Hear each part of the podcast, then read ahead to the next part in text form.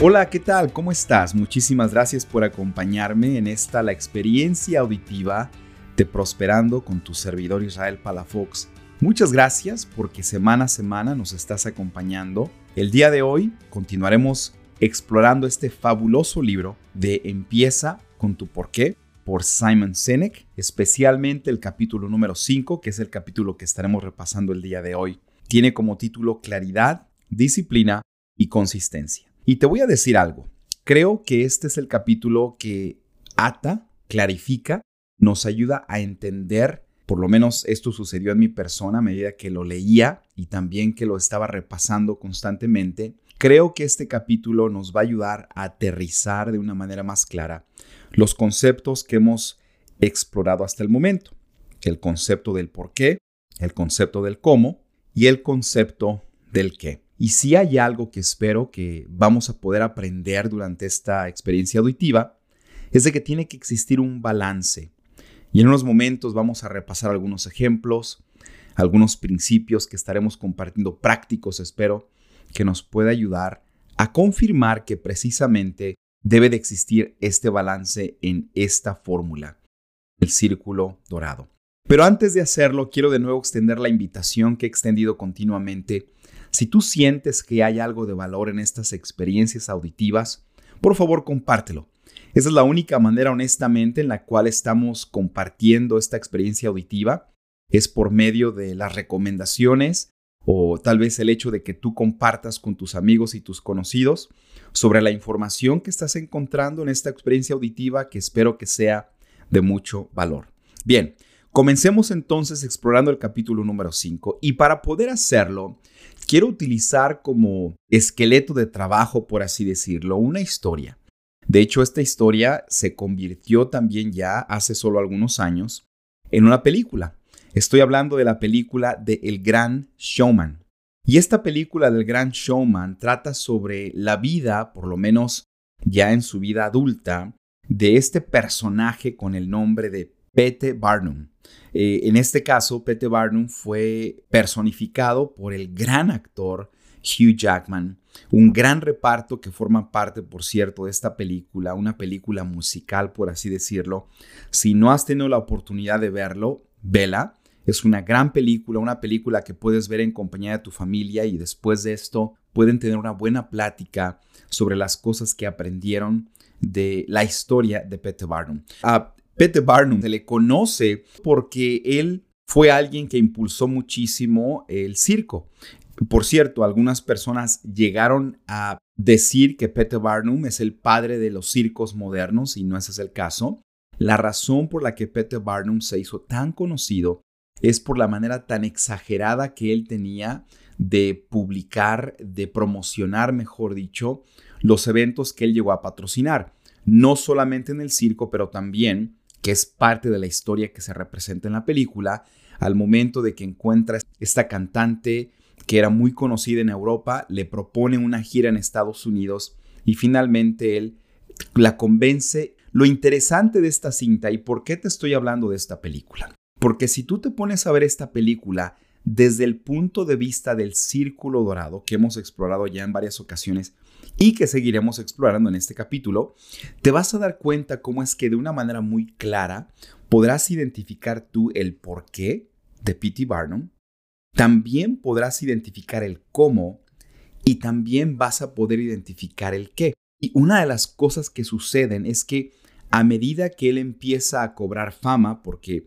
la historia de él nos enseña de que prácticamente él venía de la nada, pero al momento de que él empieza a cobrar fama y al momento de que él invita a esta cantante eh, muy popular en Europa, él empieza a perder una visión de lo que estaba haciendo, pero sobre todo cómo lo estaba haciendo, pero principalmente su porqué.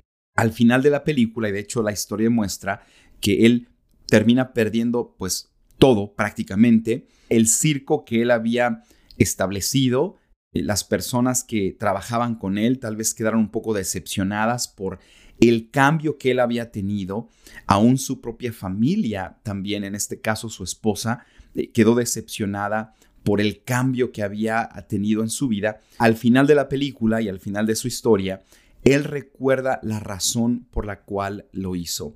Me encanta una canción que de hecho es parte de esta película que lleva como título De aquí en adelante. From now on es las palabras en inglés. Y durante la canción hay una parte de la canción que habla del porqué de P.T. Barnum. Y en este momento él está hablándole a su esposa y él recuerda que todo lo que él estaba haciendo y todo lo que él hizo era por ella, por su familia, no nada más por ella, pero su familia en sí, sus hijas. Y nos da una gran lección entonces de cómo es que el balance que tiene que existir, ahora sí hablando ya de lo que el capítulo número 5 nos enseña, de este balance que tiene que existir entre la relación de nuestro por qué con el cómo y con el qué.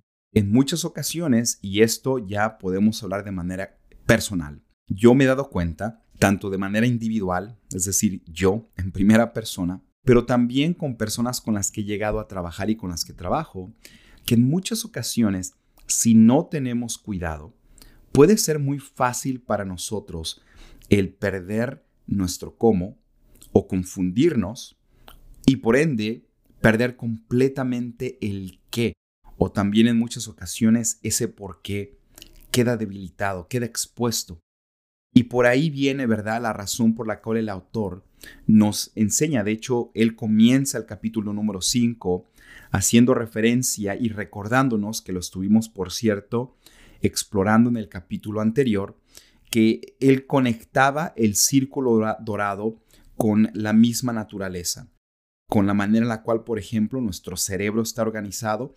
Y por esa razón, él hace eh, eh, siguiente, el siguiente comentario, de que por esta razón, así como en la naturaleza tiene que existir un balance, de igual manera, en la manera en la cual nosotros estamos llevando a cabo el círculo dorado, también debe de existir un balance.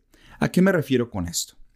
Así como una receta. Si nosotros nos brincamos un paso o decidimos quitar un ingrediente de esa receta, seguramente la receta no va a quedar como nosotros queremos. En muchas ocasiones, y de nuevo vuelvo a hablar de manera personal, que lo he vivido, pero también al momento de recordar y de hablar literalmente con miles de personas, hablando de sus metas, hablando del cómo lo quieren lograr, pero también hablando de su por qué, puedo llegar a la siguiente conclusión. Y de nuevo, no me considero una autoridad en el tema, de hecho, tal vez la única razón por la cual te comparto esto es por la experiencia que ya he tenido de veinte y tantos años al estar trabajando en este ámbito del desarrollo personal.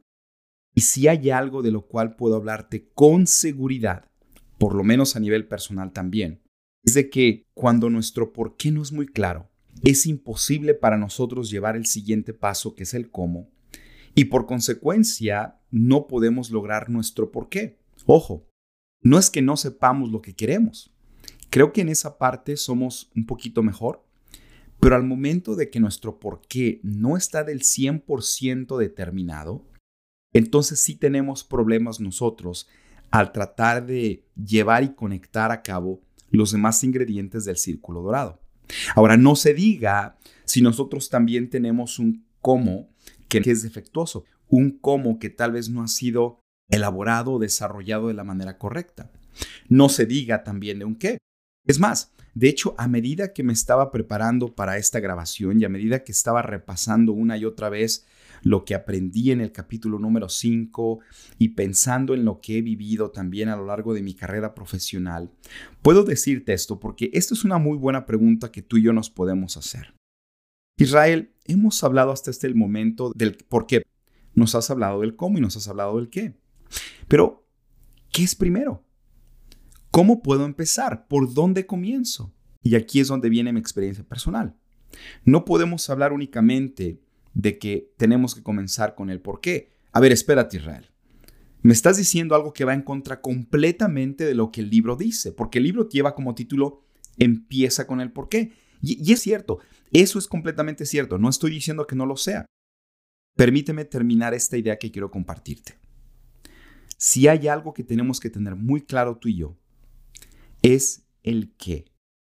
Es la meta, es el objetivo, es la idea, la visualización, lo que nosotros queremos alcanzar. Si recordarás lo que aprendimos en la primera temporada, en el libro de psicocibernética, hablamos una y otra y otra vez de que nosotros tenemos sistemas, tenemos mecanismos que en su gran mayoría actúan ya de manera automática. Y dentro de estos mecanismos existe un mecanismo que funciona casi como un radar. No, no para encontrar algo, sino más bien si lo programamos de la manera correcta, nosotros entonces empezamos a tomar acciones, actitudes que nos llevan a lograr esa meta.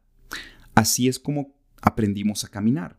Así es como hemos aprendido como seres humanos a desarrollar, adquirir ciertas habilidades. Todo empezó en nuestra mente. Lo visualizamos. En otras palabras, definimos el qué. Y una vez que nosotros ahora sí definimos el qué, entonces ahora sí tenemos que empezar con el por qué.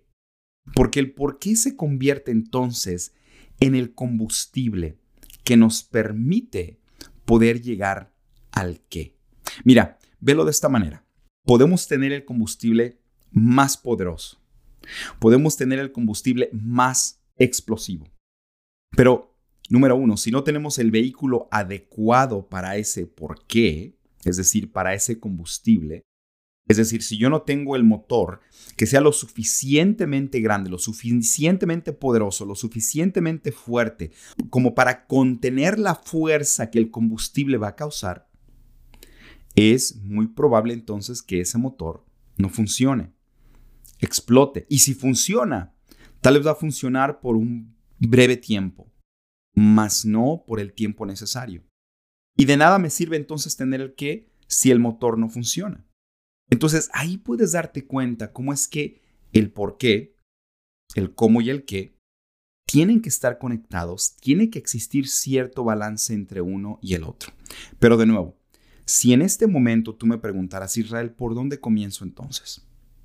Yo te invitaría a que tú tuvieras muy definido el qué, porque eso es lo que nos va a ayudar entonces poder determinar el cómo y el por qué. Ahora sí, ya que tenemos el qué bien definido, ya que lo tenemos bien visualizado, ya que lo tenemos bien internalizado, pues entonces ahora regresamos al inicio.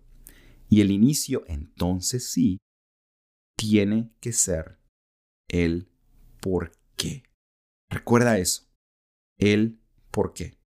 Bien, el por qué ya lo hemos definido creo de una manera constante, es la razón por la cual nosotros queremos hacer algo, es esa parte que es difícil de explicar.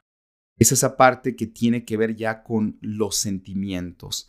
Por cierto, en muchas ocasiones es muy difícil el poder realmente comunicar este por qué, especialmente si no estamos acostumbrados a comunicarlo o mucho menos a comunicarnos en esa dimensión.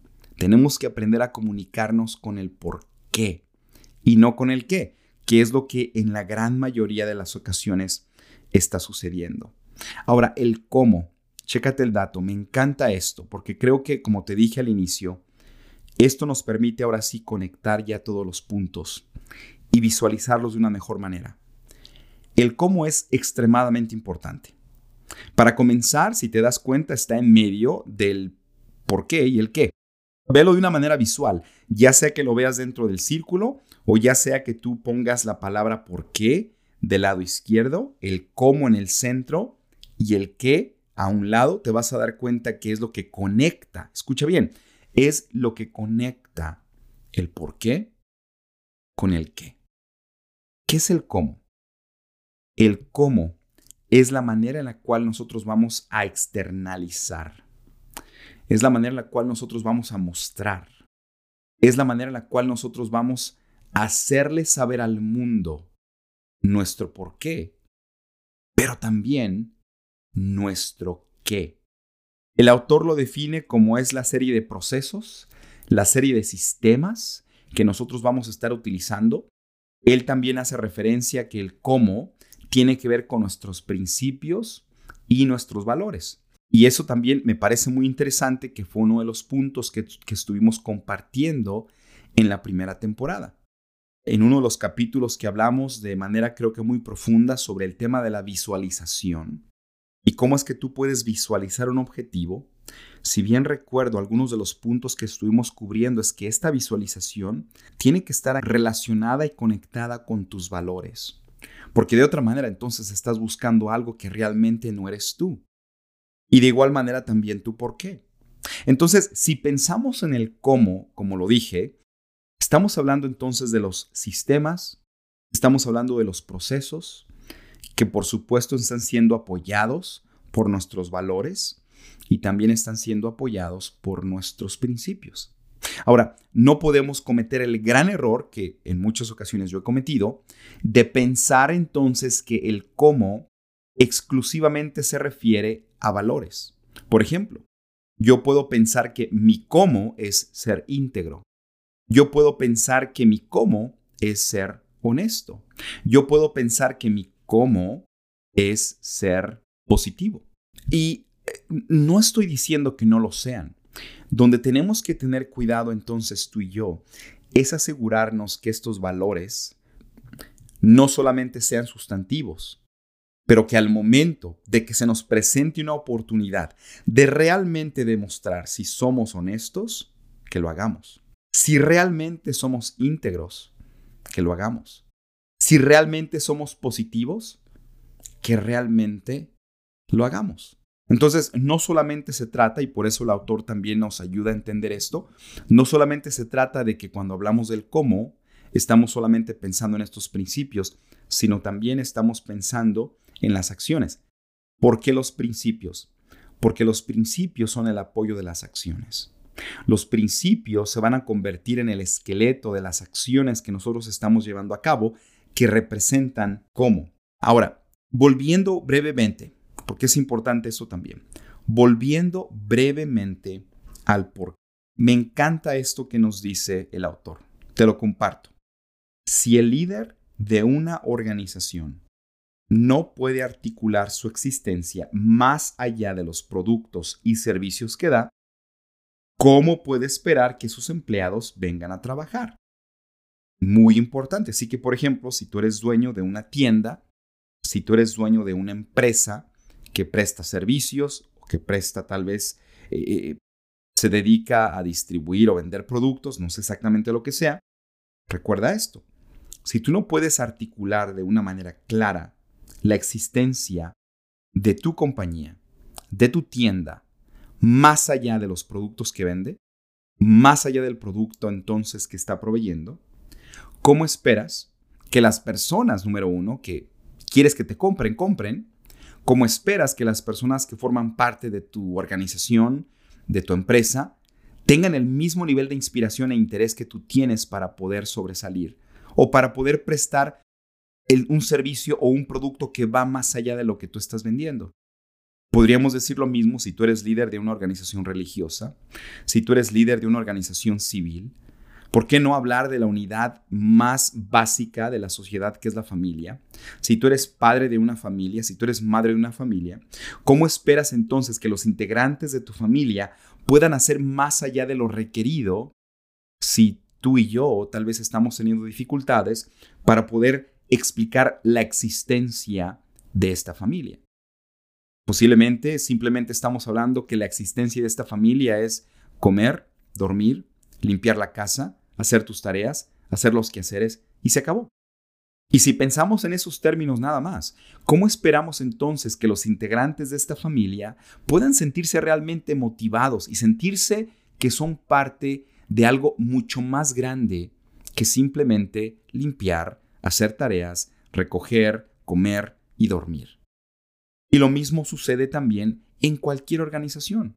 Así que, número uno, si tú eres líder de una organización, ya sea política, ya sea civil, ya sea religiosa, ya sea empresarial, ya sea de emprendimiento, pues hazte estas preguntas también. ¿Estás asegurando que la explicación que tú estás dando de el porqué de la organización va más allá de los productos y servicios que tú estás vendiendo. Y en unos momentos voy a compartirles otro ejemplo.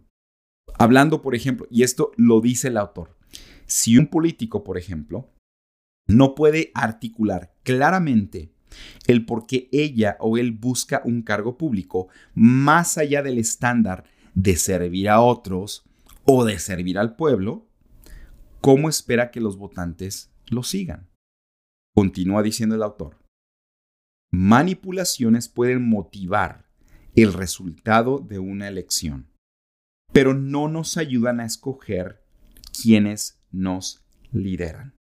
Y quiero hacer un paréntesis y aquí y en ningún momento, por cierto, eh, quiero que tal vez el hecho de que en algún país donde me están escuchando en este preciso momento están en un proceso político, no estoy diciendo esto por eso, es simplemente la manera en la cual esta experiencia nos está tocando, pero cuando los partidos políticos o aun cuando el mismo líder político acude a este tipo de manipulaciones, y yo creo que tú, yo, creo que tú ya sabes a qué tipo de manipulaciones me estoy, me estoy refiriendo, es porque claramente ellos entienden que no pueden articular el por qué, que no pueden entonces articular más allá de quiero servir al pueblo. No, en muchas ocasiones puede suceder que cierto líder o ciertos líderes nos comunican un porqué de una manera tan poderosa, convincente, que claro que eso nos mueve a accionar, claro que eso nos mueve en este caso a seguirlos. Pero aquí es donde tiene que existir el balance.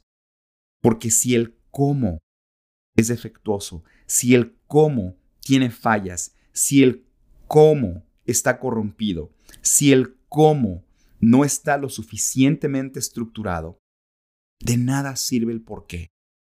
Porque entonces el qué nunca va a llegar a ser una realidad. Y por cierto, en muchas ocasiones también comenzamos con el qué, a eso me refería.